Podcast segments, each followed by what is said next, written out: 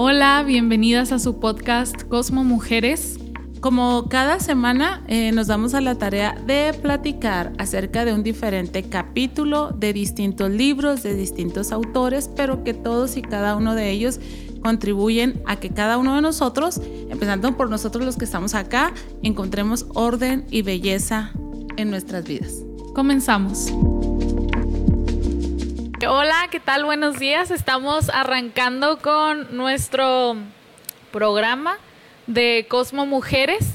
Y bueno, vamos a iniciar un nuevo libro que vamos a estar estudiando a lo largo de algunas semanas. Estamos muy contentas, muy expectantes, creyendo que Dios va a hacer muchas cosas importantes en nosotros. Pero antes que comencemos, quiero preguntarle a la pastora que nos va a estar compartiendo ¿Qué es Cosmo Mujer? ¿A qué se refiere? Porque el grupo ha tomado este nombre como mujeres. Ok, buenos días. Eh, gusto de saludarlas a todas. Desde que la Iglesia Ministerio de la Vid eh, se fundó, eh, teníamos de parte de Dios una idea de trabajo con las mujeres. Y esto parte de Génesis 1, 1 y 2. La Biblia habla acerca de la creación, ese capítulo 1 habla de la creación, pero es muy revelador y muy interesante porque la palabra que se usa y se traduce como, como mundo es cosmos y esta palabra quiere decir orden y belleza. El versículo 1 de Génesis dice que en el principio la tierra estaba desordenada y vacía y las tinieblas cubrían su faz. Pero el verso 2 dice, el Espíritu de Dios se movía sobre las aguas. Y el impacto en mi espíritu fue que así nos vemos muchas veces nosotros sin Dios, con un desorden, con un vacío, con una tiniebla en nuestro rostro. Entonces, el Dios creador, el Dios que hace maravillas, llega a, a nuestras vidas, llegó a mi vida con ese orden, no que lo haya ya alcanzado, vaya, no que todas las esferas y los aspectos de mi vida estén ya ordenados, pero sí hay un rumbo. Entonces ya con ese orden, con esa belleza también, y quitó esa tiniebla de nuestro rostro. Entonces esa fue la comisión que Dios entregó en mi espíritu para esta iglesia y para este tiempo. Y ha sido tan impresionante ver lo que Dios ha sido haciendo ha estado haciendo en medio de muchas mujeres que lo queremos compartir con todas las más que nos vean. Entonces nosotros nos reunimos todos los miércoles en nuestra iglesia para desayunar y estudiar un libro, como bien decía Valeria, y este hoy queremos este ponerlo en las redes sociales esta transmisión para beneficio y edificación de cada una de ustedes. Sí, creemos que todo lo que Dios hace y la manera en la que se mueve en este lugar lo puede hacer también con otras mujeres, con conocidas nuestras o quién sabe con quién más, ¿verdad? Familia, compañeros de trabajo. Exacto, entonces eh, vamos a comenzar, ¿te parece? Y es que ah, traigo así muy fuerte eh, eh, después de haber leído la carta de Albert eh, Einstein a su hija, que habla acerca de la fuerza más poderosa que es el amor, creo que el amor lo cambia todo. Y tenemos un Dios que es un Dios de amor, que, que Dios es amor.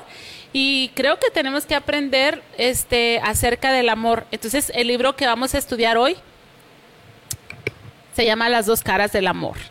Gary Smalley y John Trent son los autores, son dos hombres y ellos nos van a hablar. Este libro trata más que nada acerca de equilibrio.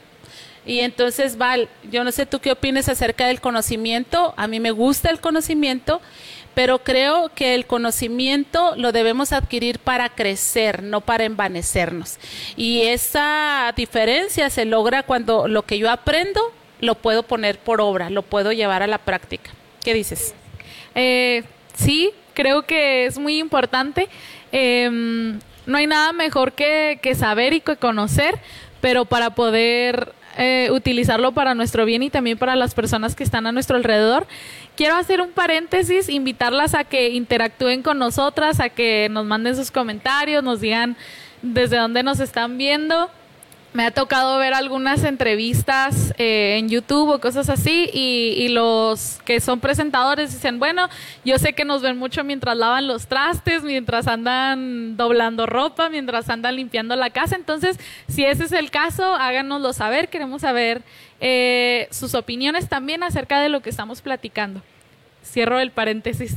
Ok, sí, perfecto. Y yo estaba pensando, eh, hoy vamos a ver la introducción de de este libro que tiene 12 capítulos. Y la introducción consiste en descubrir las dos caras del amor. ¿Cuáles son las dos caras del amor? A grosso modo. Este libro está súper padre porque si ustedes nos acompañan en los siguientes 12 semanas van a tener estrategias para descubrirse a ustedes mismas.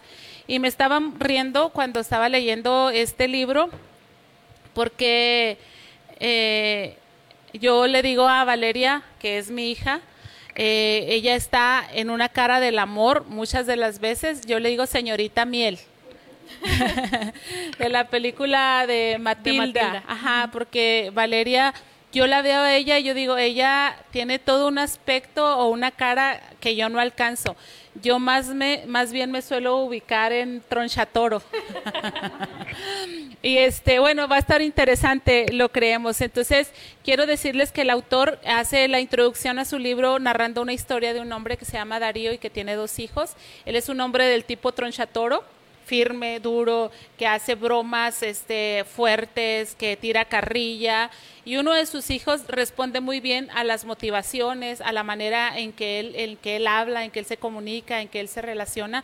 Pero otro hijo eh, responde mal.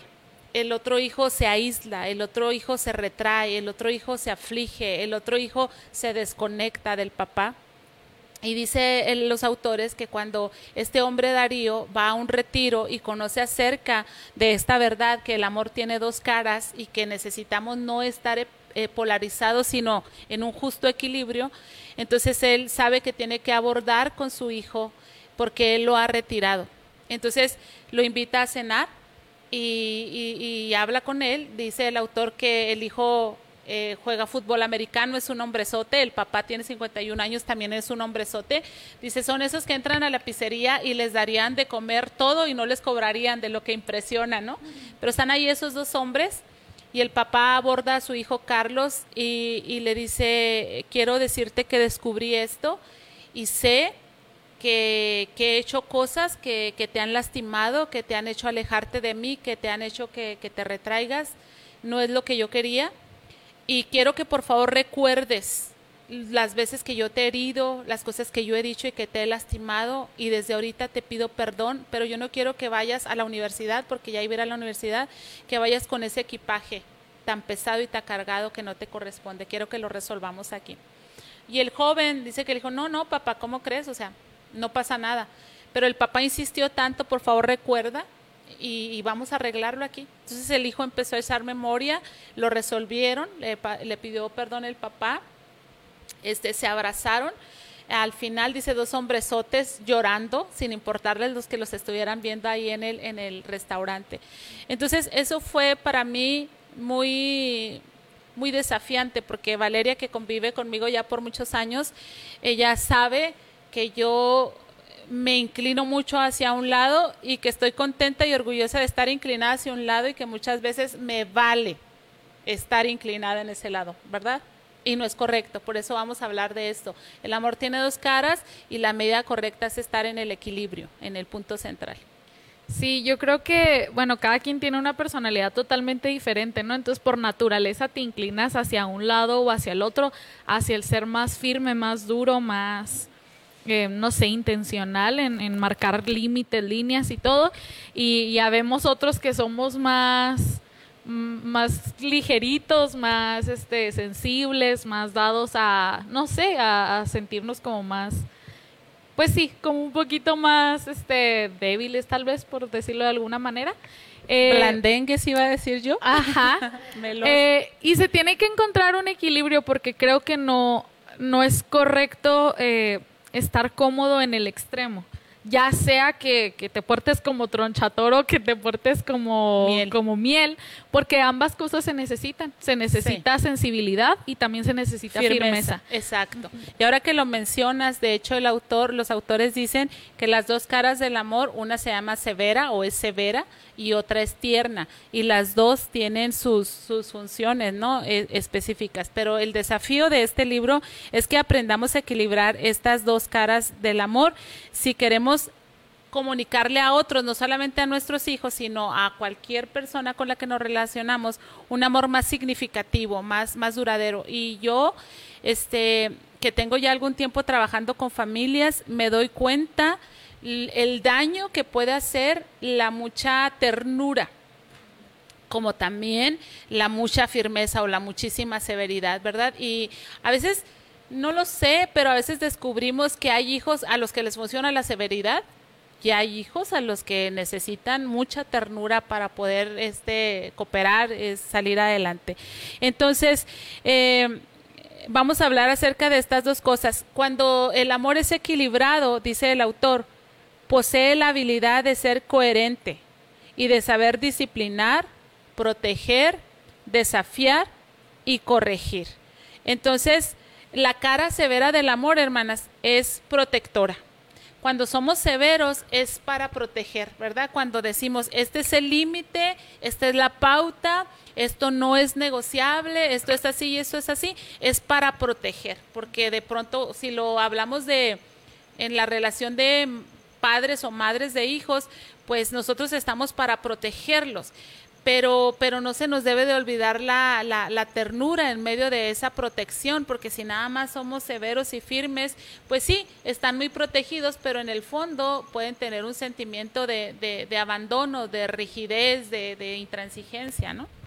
Sí, de hecho, eh, dicen que tanto un padre permisivo, que se va al extremo de la ternura, por así decirlo, como un padre que es súper sobre, sobreprotector, ambos generan el mismo daño en los hijos porque les transmiten que no tienen confianza en ellos. O sea, te tengo que proteger tanto y regirte tanto porque no confío que tú puedas tomar buenas decisiones y tengo que ser tan tierno contigo, tengo que cuidarte tanto porque no confío que tú puedas este, hacer las cosas solo, tomar buenas decisiones, etcétera. Entonces, se les comunica al final lo mismo y, y pues les hacemos muchísimo daño, ¿no? ¿sí? Pero fíjate que esto trasciende más allá de los hijos. A veces tenemos relaciones con compañeros de trabajo, hermanos, familia, lo que sea. Y si nosotros no conocemos estas dos caras del amor y aprendemos a manejarlas, tenemos relaciones bien nocivas, estamos bien afligidos, este, no sé, a veces decimos, es que he sido tan tierno con él y yo lo trato tan bien y así y así, y él por qué no responde de esta manera. Y volviendo al comentario tan interesante que tú dijiste, de, de cómo esa ternura excesiva a veces es simplemente desconfianza y por eso el resultado es negativo y nos alarmamos de que sea el resultado negativo.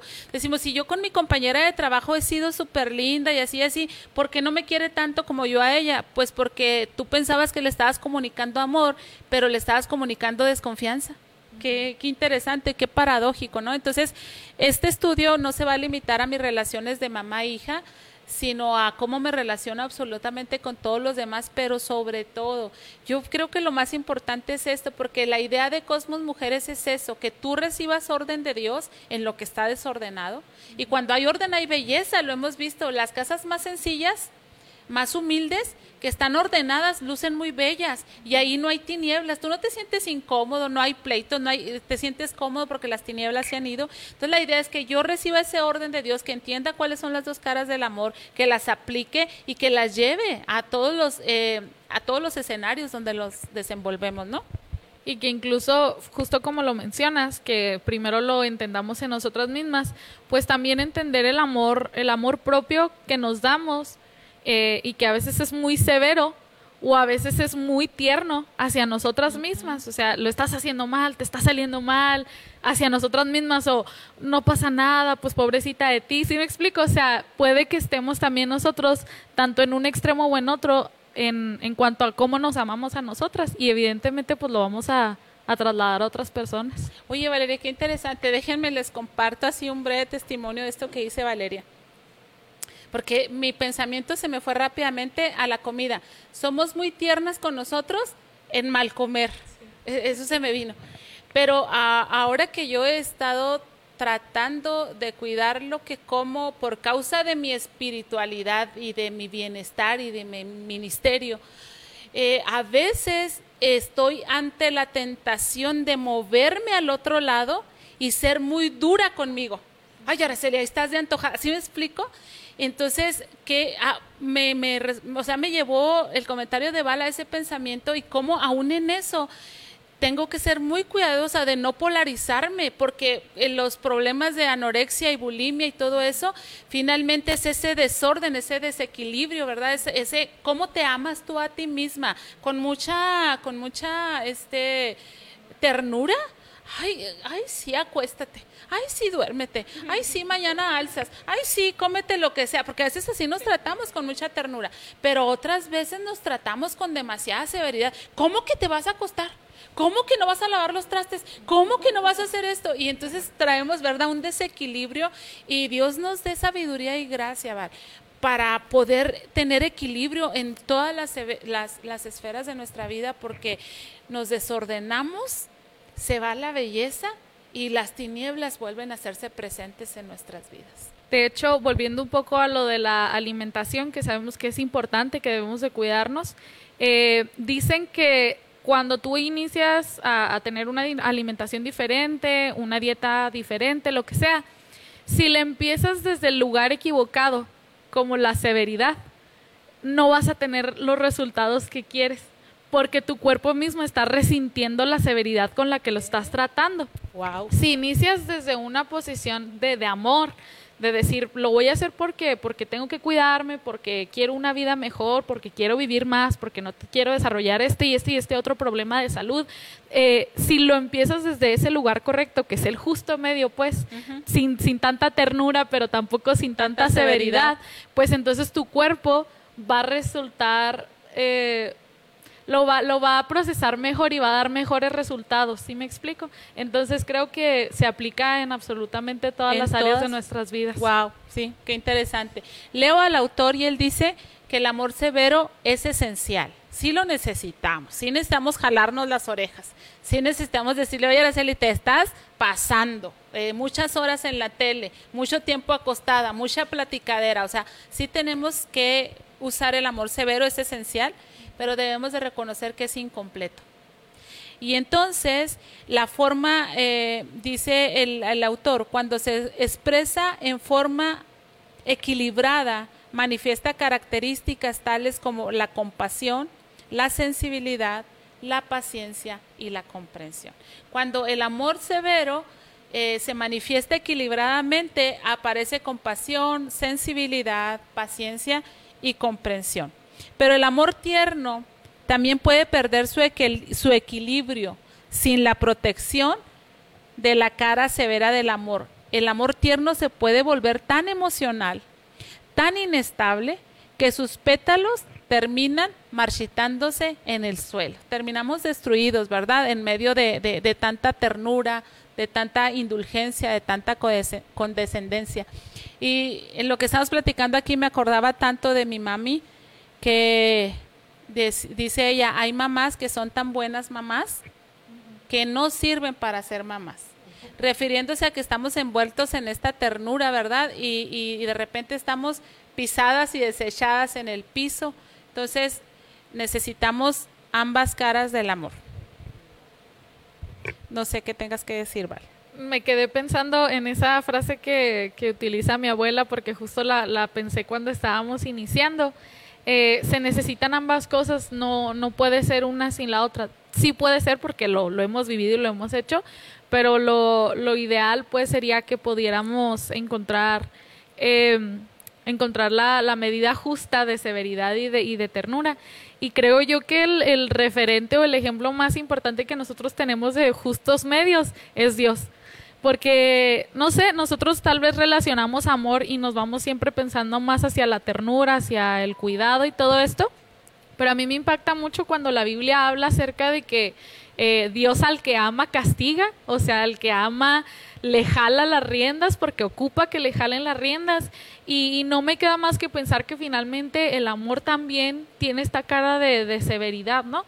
Si en el caso, por ejemplo, de los hijos, si permitiéramos que, que hicieran lo que quisieran, pues no los estaríamos amando verdaderamente porque estaríamos eh, permitiendo que destruyan sus vidas o que, o que se vayan eh, hacia las cosas que no debieran, pues. Entonces, creo que es bien importante que recordemos eh, esto y que hagamos la paz con una cosa y con la otra, porque por ejemplo, yo que tengo una personalidad más de, de la ternura, digamos, eh, tal vez yo puedo tener un poco más de conflicto con la severidad.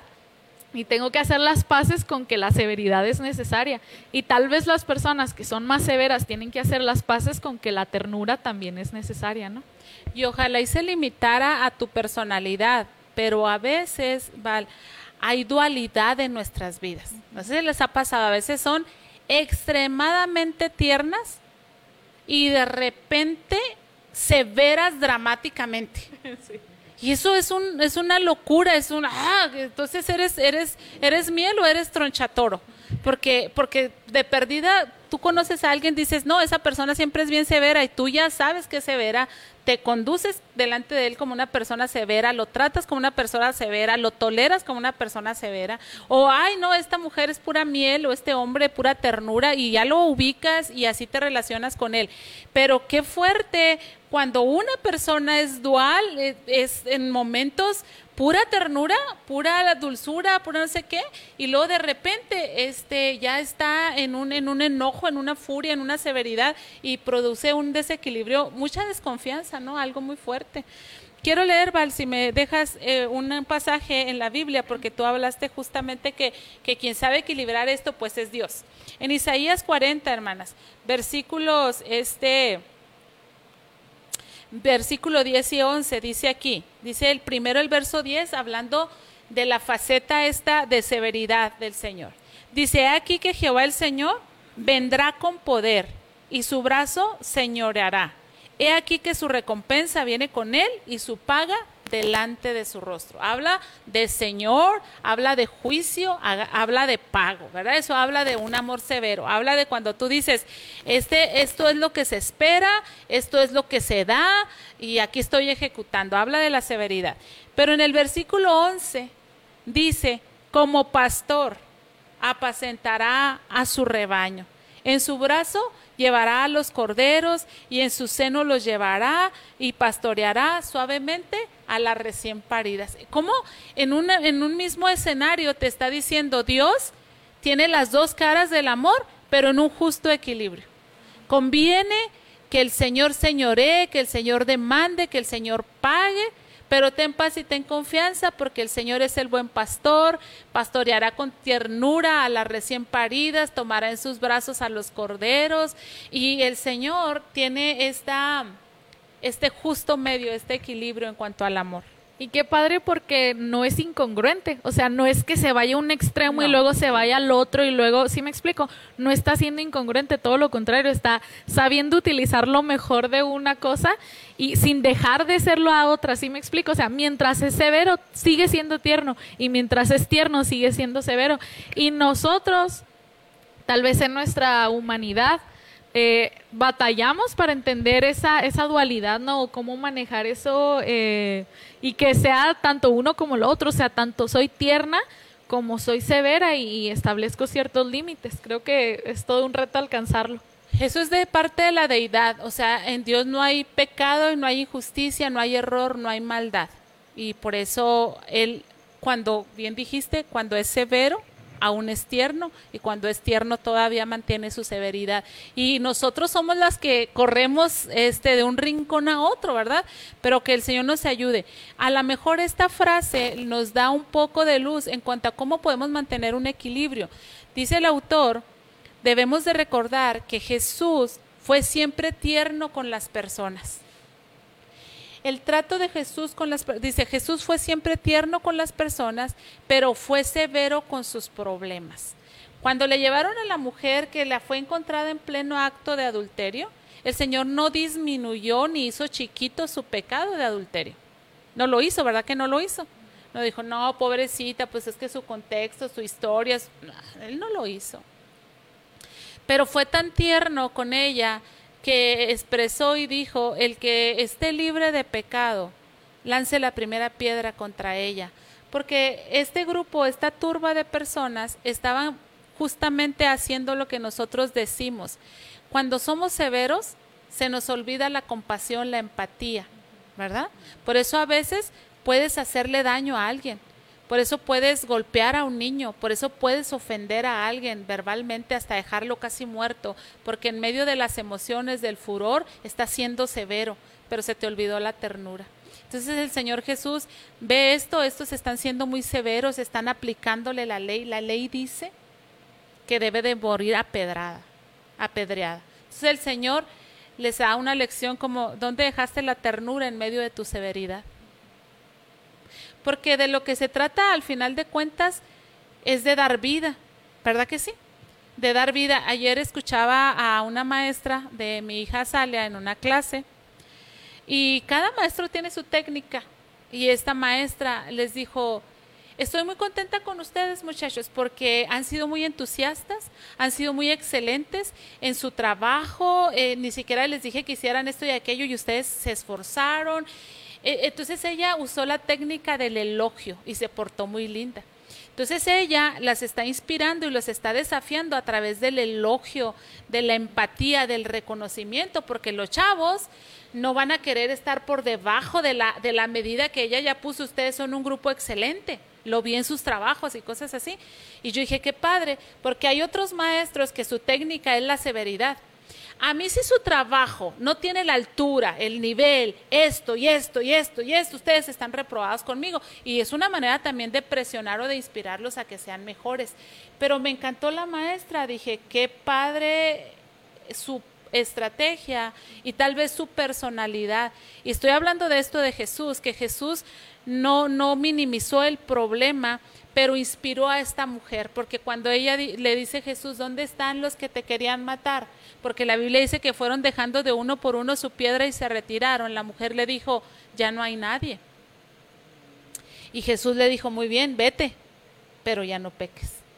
Obviamente esta mujer tuvo, que ser inspirada por ese, por ese justo medio, por ese amor que no hace pequeño el problema, pero que siempre está interesado en las personas. Yo creo, yo, yo estoy aprendiendo esto en esta mañana y creo que pueden ustedes también aprenderlo. Eh, vamos tratando a las personas con ternura y con los problemas vamos siendo severos. Así es. Justo estoy pensando porque ayer platicaba con mi esposo de esto. Unos amigos nos comentaron que estaban leyendo un libro muy interesante y nos platicaron una anécdota que viene dentro del libro. Y habla de un piloto que salió un día a volar un avión y tuvo complicaciones, creo, porque no traía suficiente combustible. Entonces, obviamente implicaba que se pudo haber matado, ¿no? Pero como era muy bueno, hizo las maniobras y todo y aterrizó antes de que se acabara el combustible. Y entonces fue con la persona que estaba encargada de haber preparado su avión y dice el libro que lo, interesante, que justo habla acerca de inspirar y de hacer amigos, y dice lo interesante es que este hombre no fue a gritarle y a decirle hasta de lo que se iba a morir a esa persona, ¿verdad? Que era lo, lo lógico, o sea, todos hubiéramos reaccionado, que no ves? Me pude haber matado y bueno, dice que se acercó con el hombre y que le dijo, eh, ¿tú fuiste el que preparó mi avión? No, pues que sí, y el hombre ya esperando el regaño de su vida, ¿no? Y le dice, ah, ok sé que no te va a volver a pasar porque mañana tú vas a preparar otra vez mi avión. Entonces, no lo trató con, con esta severidad de cómo se te ocurre y que tal vez hubiera generado un cambio con él, pero se decidió ir más por la ternura, por la gracia, por la compasión. Y, y, le dijo, sé que no te va a volver a pasar porque mañana me preparas otra vez mi avión. Y lo rete y lo inspira porque ya que le pasara otra vez, pues ya ahora sí sería como que, ¿qué está pasando, no? Entonces, obviamente inspiró a este hombre a que hiciera las cosas bien sin tener que, eh, sin tener que eh, agredir su, su, su persona. Exacto. Ajá. Entonces, me parece muy interesante porque creo que es la, la manera de Jesús, ¿no? Lo que hiciste estuvo mal, este, evidentemente, pero te pongo la confianza y sé que eso te va a cargar con más responsabilidad de hacer las cosas bien, igual con esta mujer, ¿no? O sea, te estoy extendiendo gracia, misericordia y sé que eso te va a inspirar a no volver a cometer este, este tipo de, pecados o de cosas. Sí, y es que imagínate cuando estás seguro que te mereces la severidad o la agresión y te dan la gracia, este pues dice Jesús mismo, la Biblia dice, ¿no? Que al que mucho se le perdona, mucho agradece. Entonces, bueno, vamos aprendiendo eso. Pues me emociona mucho el libro. Les quiero compartir este cinco cosas que podemos esperar del estudio de este eh, eh, libro, que están súper padres. La primera de ellas es que dice que vamos a descubrir un método para identificar nuestro punto de equilibrio personal. Porque Jesús no se desequilibra porque Él es Dios, porque Él se conoce, porque Él sabe. Y nosotros necesitamos aprender cuál es nuestro punto de equilibrio eh, eh, a través de un método que, los autores nos ofrecen. La otra cosa que vamos a, a obtener del estudio de este libro es que vamos a descubrir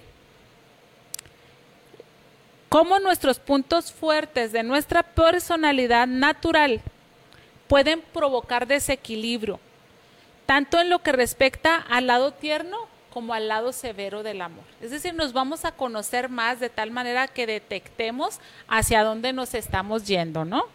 Y una tercera cosa, dice que vamos a poder identificar y manejar cualquier distanciamiento no saludable en nuestras relaciones. Porque a veces dicen algunos que por salud nos tenemos que distanciar, pero algunos tomamos ese camino como la ruta más fácil, mejor me distancio de esta persona porque es difícil. Hermanos, amigos, hay relaciones que no se debieran de disolver y se disuelven. Hay relaciones de vínculos de hijo y padre, madre e hija, que se disuelven. No debieran de disolverse. Hay personas que tienen relaciones disueltas con sus nueras y con sus yernos y se están perdiendo de la compañía de sus nietos esas relaciones no se debieran de disolver, pero tomamos esa ruta fácil de por distancia, por salud, mejor nos distanciamos y vamos a identificar este eh, cómo manejar estos distanciamientos que no son saludables, que no convienen, que realmente no nos están ayudando. Y además, vamos a ver cómo un punto de enfriamiento emocional puede robarnos la habilidad de amarnos de todo corazón. Y la quinta cosa que vamos a aprender vamos a aprender 10 maneras en que una persona demasiado tierna, demasiado tierna, puede agregar una saludable firmeza al amor y 10 formas en que una persona severa se puede volver más tierna. Eso me emociona mucho que podamos aprender, crecer, mejorar y ser mejores personas porque eso nos ayuda a mantenernos cumpliendo el propósito de este grupo, de estas actividades que es orden y belleza. Entonces vamos a descubrir nuestro punto de equilibrio personal y ese va a ser el primer modo de proteger o de restaurar una relación.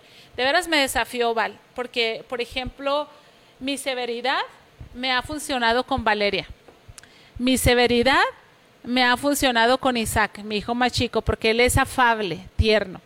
Pero mi severidad me ha metido en tantos problemas con mi hija, la de en medio. Y, entonces a veces decimos, ¿cómo es posible que hijos que son criados por el mismo papá, la misma mamá, tengan resultados tan diferentes, comportamientos tan diferentes? Yo entiendo que a cierta edad cada individuo va tomando sus propias decisiones, pero ahora que estoy leyendo este libro, estoy siendo desafiada a que tal vez yo deba de modificar mi trato con ella porque con ella no está funcionando mi manera de ser y puede ser lo que ella necesite ser y yo no cargarle la maleta como le dijo este hombre Darío a su hijo Carlos, no quiero que te vayas de mi casa de estos años de relación con una con una maleta cargada de cosas que no te convienen y que no te van a y que no te van a ayudar. Entonces, este es mi aprendizaje recién empezando el libro este, me está desafiando en ese sentido de que, de que no tenemos permitido, yo soy así, sino que tenemos la posibilidad de crecer, de mejorar y que esto redundará en bendición para los que viven con nosotros, que se relacionan con nosotros y por supuesto para hacer un aporte a este mundo que necesita tanto de la influencia del amor de Dios en todos sus escenarios. Creo que tanto la, creo que ya la llevamos de ventaja eh, a mí me toca trabajar de repente con personas en, consejería y, les digo, ya la llevas de gana que hayas decidido venir. O sea, ya está hablando muy bien de ti, que hayas decidido cambiar algún aspecto de tu vida, que hayas querido mejorar algo de ti, de tu persona. Y creo que puedo decir eso de las mujeres que están aquí y también de las mujeres que están conectadas eh, escuchándonos.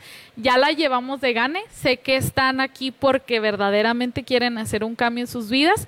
Y aunque suena eh, retador, suena a veces un poco complicado, pero creo que, que, lo podemos hacer y que va a ser de mucho... Eh, pues de mucha bendición, de mucho crecimiento, el, tener todo este conocimiento eh, en nuestras manos y creo que así como es el propósito de Cosmo Mujer, va a impactar también en todas las áreas de nuestras vidas, a nuestras familias, en nuestros trabajos, eh, a nuestros amigos, a nuestras parejas, absolutamente a todas las personas que están alrededor de nosotros. Sí, tienes mucha razón. Estamos felices de, de, poder iniciar estas transmisiones con ustedes, de empezar este, este estudio y estamos creyendo cosas muy, muy, muy importantes de, Dios para nuestras vidas y lo único que deseamos es que ustedes y nosotras seamos edificadas y bendecidas y que contribuyamos este, a, a lo bueno. A veces lo que hacemos malo es muy poco, aparentemente, pero eso no quiere decir que no afecte. La Biblia dice que una mosca que cae en el perfume echa perder el perfume. Una mosca, ¿no? Entonces, algo muy chiquito en medio de algo tan bonito lo puede echar a perder. Entonces, el desequilibrio del amor en un ambiente laboral tan bonito, mi desequilibrio puede echar a perder ese ambiente laboral. Si hablamos de una iglesia, ah, el cuerpo de Cristo tan bonito, mi desequilibrio, eh, el ser muy severo, el ser muy tierno, puede hacer que hieda, que haya hedor en el perfume, ¿no? Entonces, sí, qué bueno que Dios nos ayuda a ir trabajando cosa por cosa, por cosa por cosa en nuestras vidas y hoy vamos a, en esta temporada, en estas 12 próximas semanas, vamos a estar trabajando acerca de descubrir eh, las dos caras del amor con la idea de que Dios nos asista con su gracia y nos deje tener este equilibrio. Así es que estamos felices de hoy saludarlas, de que estén conectados con nosotros y todas las mujeres de Cosmo Mujeres van a estar compartiendo este contenido para que seamos más las que seamos alcanzadas. Gracias Valeria, este hermanas y mujeres de la vid, muchas gracias por el desayuno, por este tiempo de acompañamiento y nos queremos despedir con una oración. ¿Sí? Señor, eh, cada persona que se conecta, eh, tú la amas, Dios, y tú estás interesada en lo que ella está viviendo y en lo que ella está pasando. Yo solamente ruego, Señor, que su espíritu se conecte con el tuyo, Señor, que lo que tú ministras a través de este programa, Señor, de esta transmisión, no encuentre estorbo, Señor, y ellas tengan esperanza, sepan que podemos ser mejores que conocemos para, aprendemos para hacer cambios en nuestras vidas y estos cambios redundarán en bendición y en gloria de tu nombre. Así es que bendícelas, anímalas, fortalécelas y llévalas siempre adelante. En el nombre de Jesús las ponemos en tus manos. Amén.